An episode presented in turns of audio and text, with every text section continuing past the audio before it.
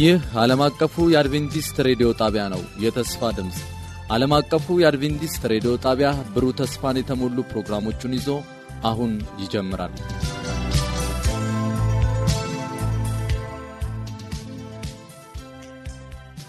በጌታ የተወደዳችሁና የተከበራችሁ የዘውትር አድማጮቻችን እንደምን ይህ ፕሮግራም ከዓለም አቀፍ አድቬንቲስት ሬዲዮ ዘውትር ማለዳ ወደ እናንተ የሚደርስ ነው። ዛሬ በሚኖረን ቆይታ ሳምንታዊውን የመንፈስ ሰይፍ የተሰኘው ፕሮግራም ይዘንላችሁ ቀርበናል። ስለ አብሮነታችሁ ጌታ ይባርካቸው እያል በቀጥታ ወደ መልእክቱ እንተላለፋለን። በስልክ መስመራችን 0115511199 የውስጥ መስመር 242 ወይም 243 በመደውል በመልእክት ሳጥን ቁጥራችን ደግሞ ዓለም አቀፍ አድቬንቲስት ሬዲዮ የፖስታ ሳጥን ቁጥር 145 አዲስ አበባ ብላችሁ በመጻፍ ወይም ደግሞ አጭር የጽሑፍ መልእክት በመላክ አስተያየቶቻችሁንና ጥያቄዎቻችሁን ብታደርሱን ልናስተናግዳችሁ በደስታ እንጠብቃችኋለን። ደውሉልን፣ ጻፉልን። ወደ ፕሮግራሙ እንተላለፍ። ጌታ ይባርካችሁ።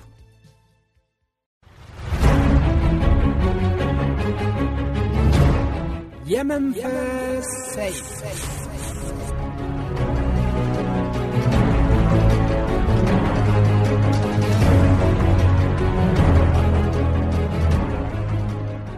የእግዚአብሔር ቃል ሕያው ነው፣ የሚሠራ ሁለት አፍ ካለው ሰይፍ ሁሉ ይልቅ የተሳለ ነው፣ ነፍስንና መንፈስን ጅማትንና ቅልጥምን እስኪለይ ድረስ ይወጋል፣ የልብንም ስሜትና ሐሳብ ይመረምራል።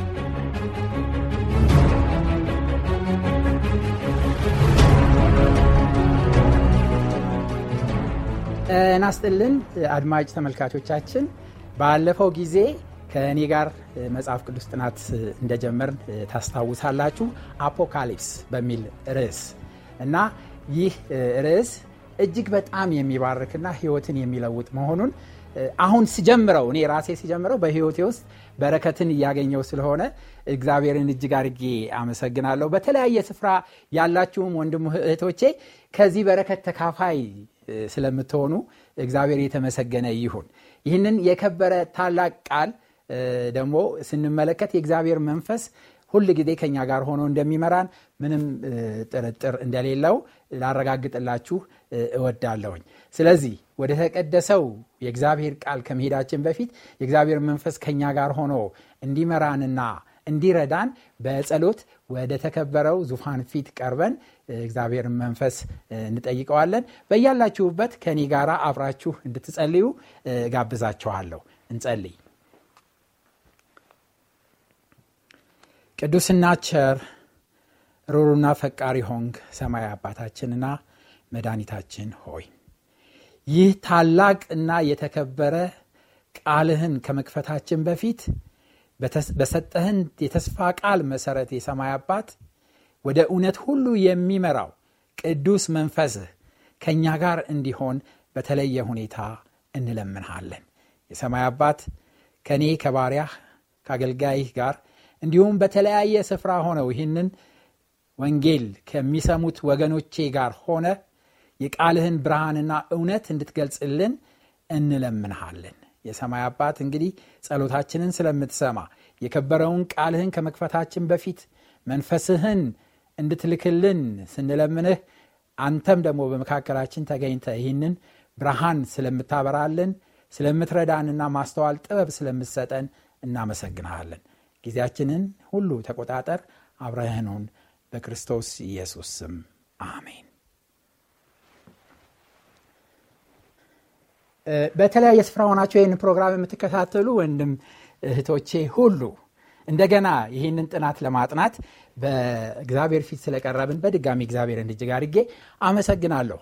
አፖካሊፕስ ማለት ባለፈው ጊዜ ስንነጋገር እንደጠቀስ ነው ለኢየሱስ ክርስቶስ የተገለጠው ለእርሱም የተሰጠ ቃል እንደሆነ ራይ እንደሆነ ባለፈው ጊዜ ተመልክተናል እና ለኢየሱስ ክርስቶስ የተሰጠ እና የተገለጠ እንደሆነ ቃሉ መጽሐፉ ይህንን እንደሚል ተመልክተናል። በራ ዮሐንስ ምዕራፍ አንድ ቁጥር አንድ ላይ እንደዚህ ይላል ቶሎ ይሆን ዘንድ የሚገባውን ለባሮቹ ያሳይ ዘንድ እግዚአብሔር ለኢየሱስ ክርስቶስ የሰጠው በእርሱም የተገለጸው ይህ ነው። ኢየሱስም በመልአኩ ልኮ ለባሪያው ለዮሐንስ አመለከተ ይላል። እና ይህንን ይህ ወንጌል ወይም ይህ ራእይ የተሰጠው ከእግዚአብሔር ነው። ከዛ በኋላ እግዚአብሔር ለክርስቶስ ኢየሱስ ሰጠው። ክርስቶስ ደግሞ በመልአኩ በኩል አድርጎ ለዮሐንስ እንደሰጠው ቃሉ ይነግረናል። በተለየ ሁኔታ ይህንን መጽሐፍ በምናጠናበት ጊዜ ወይም ይህን መጽሐፍ በምንመለከትበት ጊዜ እጅግ በጣም እጅግ በጣም ታላቅ በረከት እንዳለው ራሱ ቃሉ ያረጋግጥልናል። ሁል ጊዜ ይህንን ቃል ስንከፍት ልናነባው የሚገባው ክፍል ራ ዮሐንስ ምዕራፍ 1 ቁጥር 3 ነው። እንደዚህ ይላል የሚያነባው የትንቢቱንን ቃል የሚሰሙና በውስጡ የተጻፈውን የሚጠብቁ ብፅዋን ናቸው። እንግዲህ ይህንን ቃል የሚያነባው እኔ ከዚህ ሆኜ ሳነበው። በተለያየ ስፍራ ሆናችሁ የምትከታተሉ ወንድም እህቶቼ ይህንን ቃል ስታነቡ ትባረካላችሁ። ይሄ የታመነ ነው። ይህንን ቃል ስትሰሙ ትባረካላችሁ። ይሄ የተረጋገጠ ነው። ይህንን የተስፋ ቃል በተስፋ ስንጠብቅ እንባረካለን። ስለዚህ ራ ዮሐንስ ቢያንስ ቢያንስ እንኳን በአነባም ሰው እንደው ተስፋውንም በጣም ባይጠባበቅም ቢሰማ እንኳን ይህንን ቃል በረከት እንደሚያገኝ ቃሉ ያረጋግጥልናል። ስለዚህ ወንድሞቼ እናቶቼ ይሄ ጊዜ ከንቱ የሚያልፍ ጊዜ አይደለም። አብረን ይህንን ቃል ስናነብ እና ስንሰማ እና ተስፋውን ስንጠብቅ በረከት በህይወታችን ውስጥ ይጀምራል ማለት ነው። በህይወታችን ውስጥ በረከት ይጀምራል ማለት ነው። የዛሬው ርዕሳችን በፍጥሞ ደሴት ይላል። በፍጥሞ ደሴት። በፍጥሞ ደሴት አንድ ሰው ነበረ መጽሐፍ ቅዱሳችን ሲናገር ዮሐንስ ዮሐንስ የተወደደው ደቀ መዝሙር ክርስቶስ ኢየሱስ እጅግ በጣም ወደ ደረቱ ጠጋ አድርጎ ሚስጥሩን ሁሉ ሲያካፍለው የነበረ ኢየሱስ። በዕድሜም ከሌሎቹ ደቀ መዛሙርቶች አነስ ያለው ዮሐንስ እና ሌሎቹ ሁሉ ከሞቱ በኋላ ዮሐንስ ነበረ። በአሰቃቂ ሁኔታ ነው ደቀ መዛሙርቶች ያለፉት። ዮሐንስም ብዙ ግፍ ተሰርቶበታል። እንደውም በታሪክ እንደምንሰማው ከሆነ ዘይት ውስጥ በፈላ ዘይት ውስጥ ሁሉ ነክረውት ወይም ቀቅለውት ሳይሞት እንደቀረ ታሪክ ይናገራል። በመጨረሻ ይሄ ሽማግሌ በቃ ሰው ወደማያገኝበት ሰው ጨርሶ ወደሌለበት ብቻውን እንዲገለል በግዞት ፍጥሞዋው በምትባል ደሴት ውስጥ እንደተጣለ ታሪክ ይነግረናል።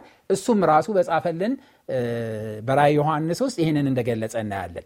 በራይ ዮሐንስ ምዕራፍ አንድ ላይ ቁጥር ዘጠኝ ላይ እንደዚህ ይላል እኔ ወንድማችሁ አለ እኔ ወንድማችሁ የሆንኩ ከእናንተ ጋር አብሬ መከራንና መንግስቱን የኢየሱስ ክርስቶስንም ትግስት የምካፈል ዮሐንስ ስለ እግዚአብሔር ቃልና ስለ ኢየሱስ ምስክር ፍጥሞ በምትባል ደሴት ነበርኩ ይላል እና ይሄ ቃሉን ስንሰማው ዮሐንስ ራሱን ሲያስተዋውቅ የት እንደነበረ በሚያስተዋውቅበት ጊዜ በጣም እጅግ እጅግ ዋጋ ያለው ነገር እንደሆነ መገንዘብ ይኖርብናል። ይህንን ቃል ስናነብ ለምን መሰላችሁ? በቃ የት እንደነበረ ነው የሚነግረን ያለ። ያለበት ቦታ ደግሞ ምን እንደሆነ እንድናስተውል ነው። ፈጥሙ ነበርኩኝ በፍጥሙ ደሴት ነበርኩኝ እያለ ይነግረናል። የፍጥሙ ደሴት የሄደበት ምክንያት ወደዛች ወደ ፍጥሙ ደሴት የሄደበት ምክንያት ስለ እግዚአብሔር ቃልና ስለ ኢየሱስ ክርስቶስ ምስክር ነው ይላል። ስለ ክርስቶስ ስለመሰከረ ነው ወደዛ የተጋዘው። የእግዚአብሔርን ቃል ስለለፈፈ ነው ዮሐንስ ወደዛ የተጋዘው።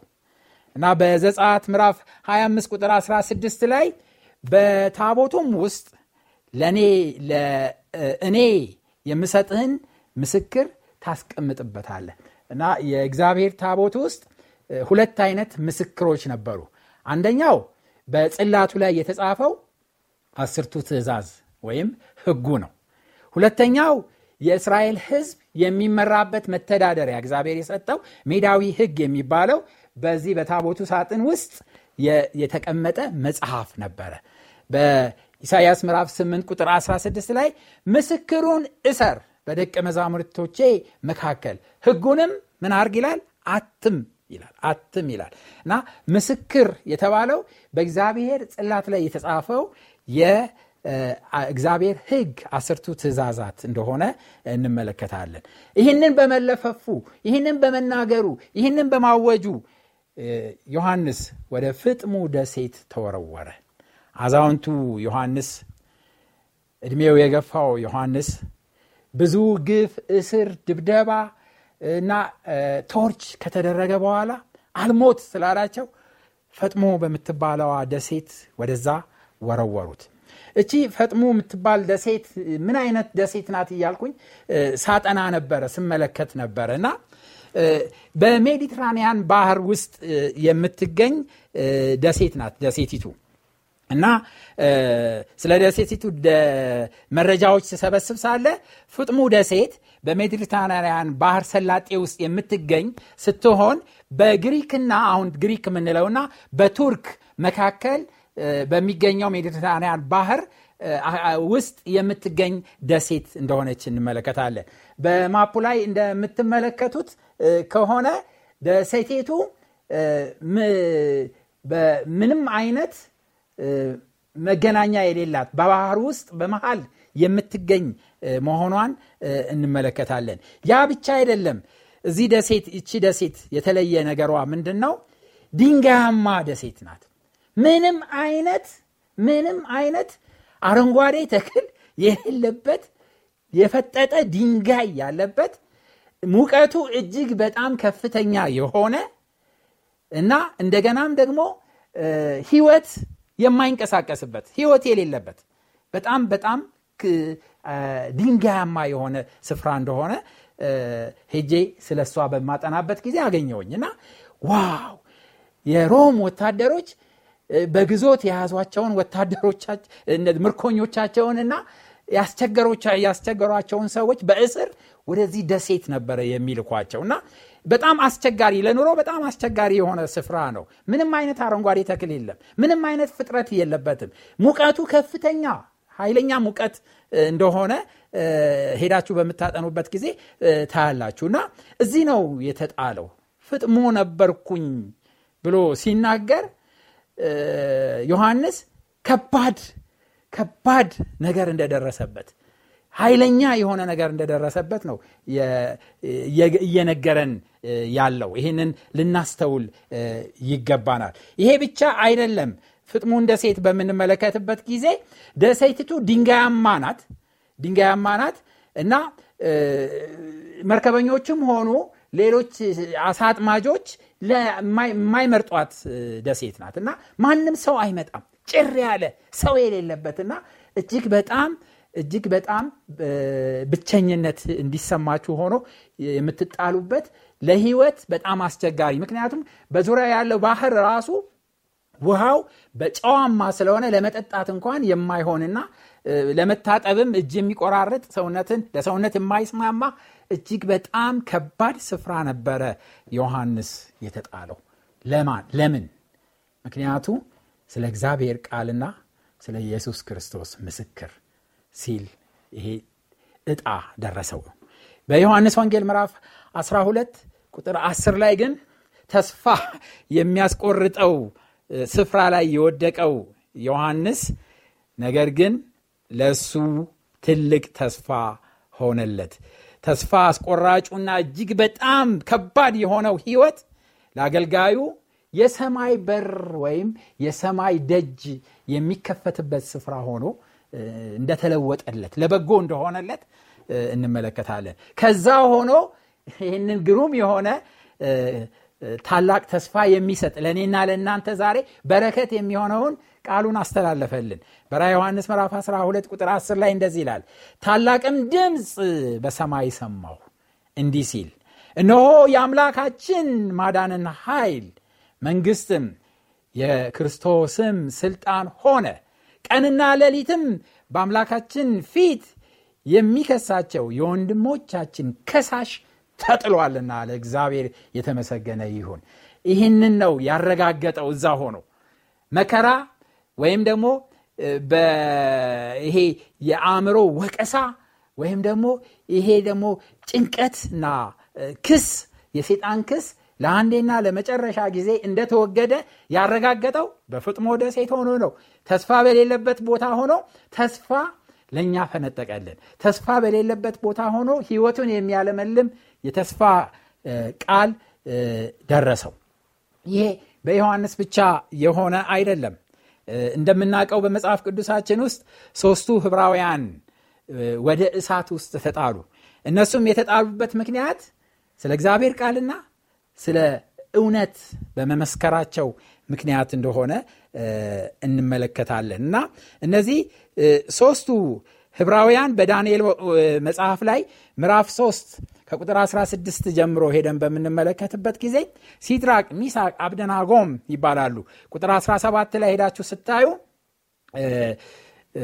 ንጉሱ ናቡከደነጾር ትልቅ ምስል አቆመ እና በአውራጃው የሚገኙ ሁሉ ሹማምንቶች እንዲመጡ ተጠሩ። ከነዚህ ውስጥ ሲድራቅ፣ ሚሳቅ፣ አብደናጎን ሶስቱ ህብራውያንም እዛ ውስጥ ይካተቱ ነበር እና ወደ ስፍራው መጡ እና መለከት በሚነፋበት ጊዜና እምቢልታ በሚመጣበት ጊዜ ላቆምኩት ለዚህ ምስል ወድቃችሁ ስገዱ፣ ለዚህ ምስል ወድቆ የማይሰግድ ካለ በእሳት ውስጥ ይጣላል የሚል አዋጅ ተነገረ።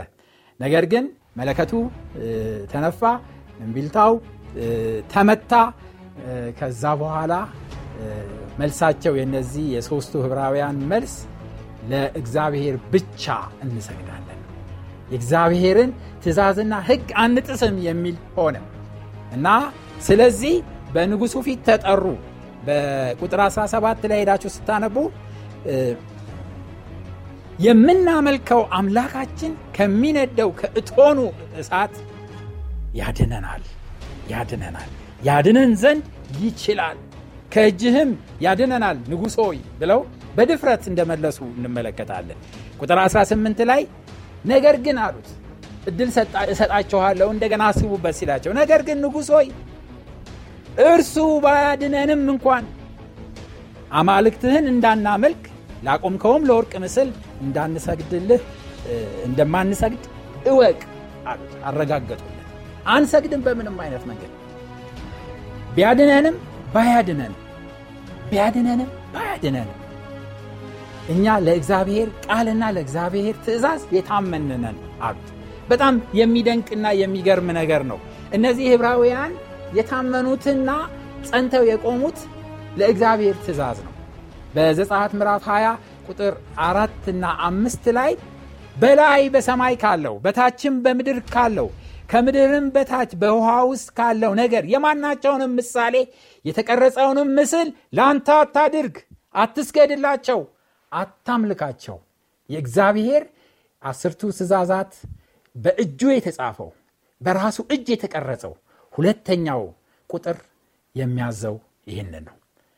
በላይ በሰማይ ካለው በታችም በምድር ካለው ከምድርም በታች በውሃ ውስጥ ካለው ባህር ውስጥ ካሉት ነገሮች ሀምሳያ የሚሆኑ ቅርጽ ምሳሌዎች የተቀረጸ ምስል ለአንተ አታድርግ፣ አትስገድላቸው፣ አታምልካቸው። እግዚአብሔር በህጉ አይደራደርም። እውነተኛ የእግዚአብሔር ልጆችም በእግዚአብሔር ህግ አይደራደሩም እና ዛሬ ዓለም በተለያየ ቅርጽ በተለያየ ምስል አምልኮ የአምልኮ ስርዓት ሲደረግ እንመለከታለን።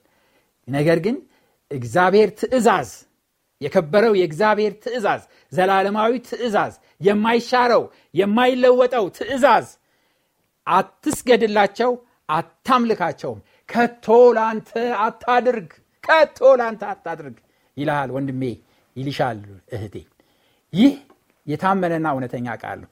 እነዚህ ዕብራውያን ህይወታቸውን አሳልፈው የሰጡለት ቃል ነው ለሞት ለሞት ዛሬ ስዕልና ምሳሌ በእጆቻችን በአንገቶቻችን በተለያየ ስፍራ በምናደርግበት ጊዜ በየቤታችን ላይ በአምልኮ ስፍራችን ላይ አድርገን እነዛን ስዕልና ምሳሌ ለአምልኮ በምንጠቀምበት ጊዜ የእግዚአብሔር ትዕግስት፣ የእግዚአብሔር ቸርነት፣ የእግዚአብሔር ምዕረት በክርስቶስ ኢየሱስ ደም አማካኝነት በቀራኒዮ ላይ በተከፈለው የምህረት ዋጋ ምክንያት ፍርዱ ወዲያው አልመጣብንም ፍርዱ ወዲያው አልተከሰተብንም። ነገር ግን እግዚአብሔር በትዕግስት ይጠብቀናል። ወንድሜና እህቴ ሲድራቅ ሚሳቅ አብደናጎን ከምንሰግድ ለምስልና ለቅርጽ ለተቀረጸ ነገር ከምንሰግድ እሳት ውስጥ ብንገባና ብንሞት ይሻለናል ብለው ይህንን መረጡ። እግዚአብሔር ያድነናል። ባያድነንም እንኳን አንሰግድም። እስከ ሞት ድረስ ታመኑት። ወንድሞቼና እህቶቼ እኔና እናንተም ስዕልና ምሳሌዎቻችንን ሁሉ አውጥተን ጥለን ለእግዚአብሔር ታማኝ እንድንሆን እግዚአብሔር እያንዳንዳችንን ይርዳን። ታሪኩን እንደምናውቀው በትንቢተ ዳንኤል ምዕራፍ 3 ቁጥር 19 ላይ የዛን ጊዜም ናቡከደነጦር ሲድራቅ ሚሳቅ አብደናኖጎንን ላይ ቁጣ ሞላበት። የፊቱም መልክ ተለወጠባቸው። እርሱም ተናገረ የእቶኑ እሳት ይንደድ ይነድ ከነበረው ይልቅ ሰባት እጥፍ አድርገው እንዲያነዱት አዘዘ። አዘዘ። ምናልባት የእሳቱን ኃይል በሚያዩበት ጊዜ በፍርሃት ወይም በመቀጥቀጥ ወደኋላ ይላሉ የሚል አሳብ ነበረው። ተቆጣ። ነገር ግን እነሱ ወደ ኋላ አላሉ። ንጉሱም ትእዛዝ አስቸኳይ ስለሆነ ዳንኤል ምዕራፍ 3 ቁጥር 22 የንጉሱም ትእዛዝ አስቸኳይ ስለሆነ የቶኑም እሳት እጅግ ስለሚነድ ሲድራቅ ሚሳቅ አብድናጎንን የጣሏቸው ሰዎች የእሳቱ ወላፈን ገደላቸው መጽሐፍ በጣም ኃይለኛ ነበረ።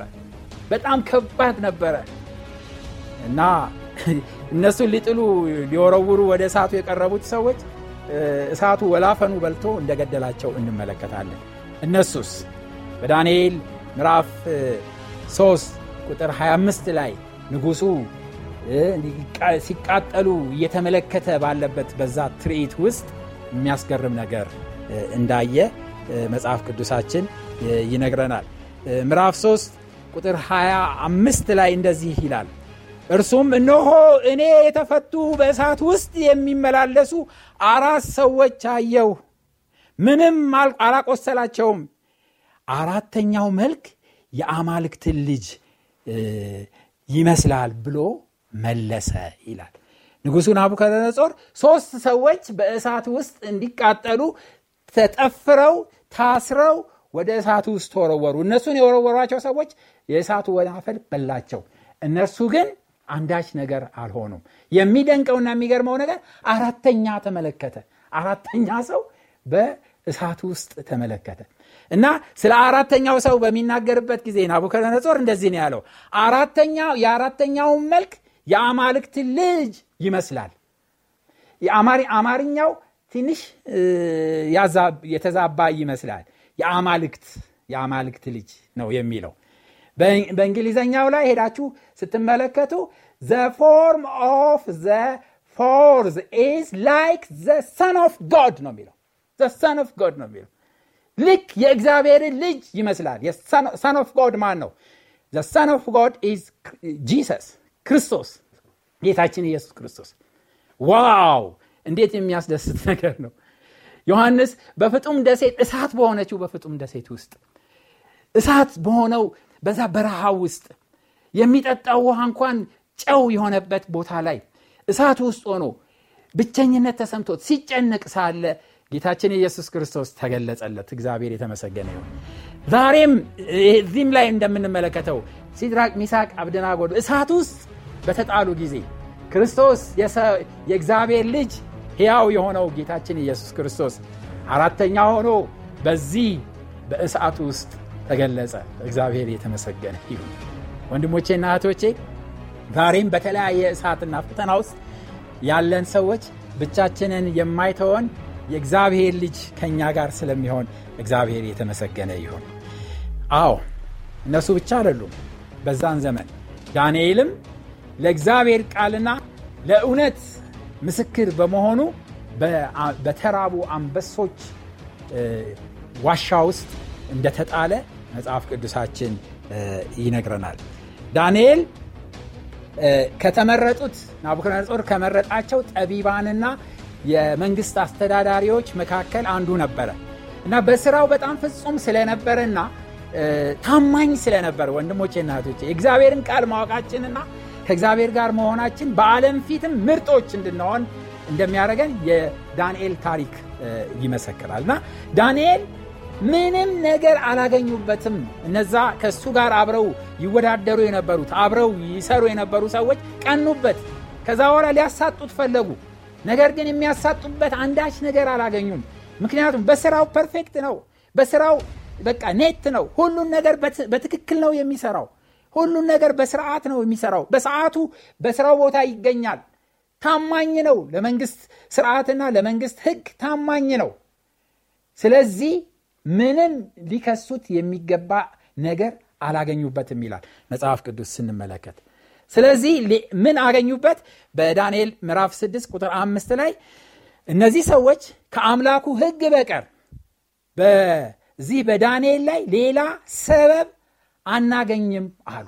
ከአምላኩ ህግ በቀር ሌላ ሰበብ አናገኝም አሉ።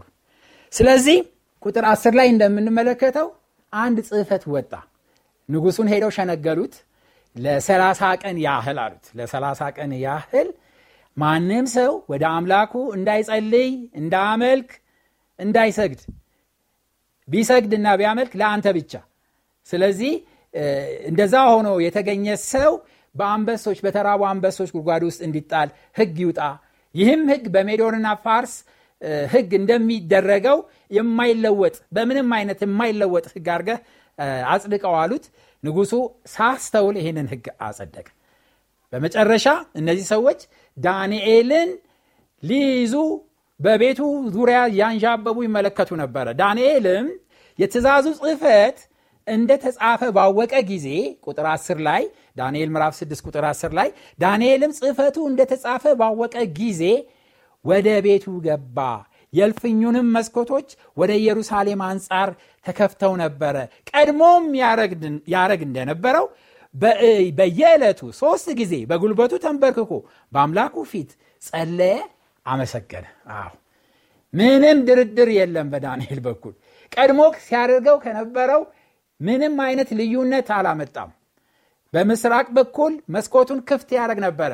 ፊቱን ወደ ኢየሩሳሌም አቅጣጫ አድርጎ ወደ እግዚአብሔር ይጸልይ ነበር። በቀን ስንት ጊዜ? ሶስት ጊዜ በእግዚአብሔር ፊት ይቀርብ ነበር። ይህንኑ ያደርግ ነበረ። ስራውን አልበደለም። በተሰጠው ነገር ሁሉ ታማኝ ነው። በእግዚአብሔርም ህግና በእግዚአብሔር ስርዓት ዳንኤል ታማኝ ነበር። በመሆኑም ምንም ሳይለወጥ እግዚአብሔርን ማምለኩን ቀጠለ። ስለዚህ ይህንን በማረጋገጫ ይዘው በንጉሱ ፊት እንዳቀረቡበት እንመለከታለን። ዳንኤል ለንጉሱ ሊሰግድ ንጉሱን ሊያመልክ በምንም አይነት በዚህ በኩል ድርድር ሊያደረግ አልፈቀደም። እና በዛ ዘመን በዚህ በሜዶን ፋርስ ዘመን በባቢሎን ዘመን እስከ ሮም ድረስ ሮም ቄሳሮች ሁሉ እንደ አምላክ ይመለኩ ነበረ። እና ጌታ እኛንን ሊሰገድልን ልንመለክ ይገባል ብለው ሰው ሆነው እንደ አምላክ ይመለኩ ነበር እና ግን ዳንኤል የመጀመሪያውን ለመጀመሪያው ትእዛዝ ታማኝ ሆነ። እግዚአብሔር በጣቱ የጻፈው በዘጻት ምዕራፍ 20 ቁጥር 3 ላይ ያለው የእግዚአብሔር ህግ ከእኔ በቀር ለሌሎች አማልክት ሌሎች አማልክት አይሁኑ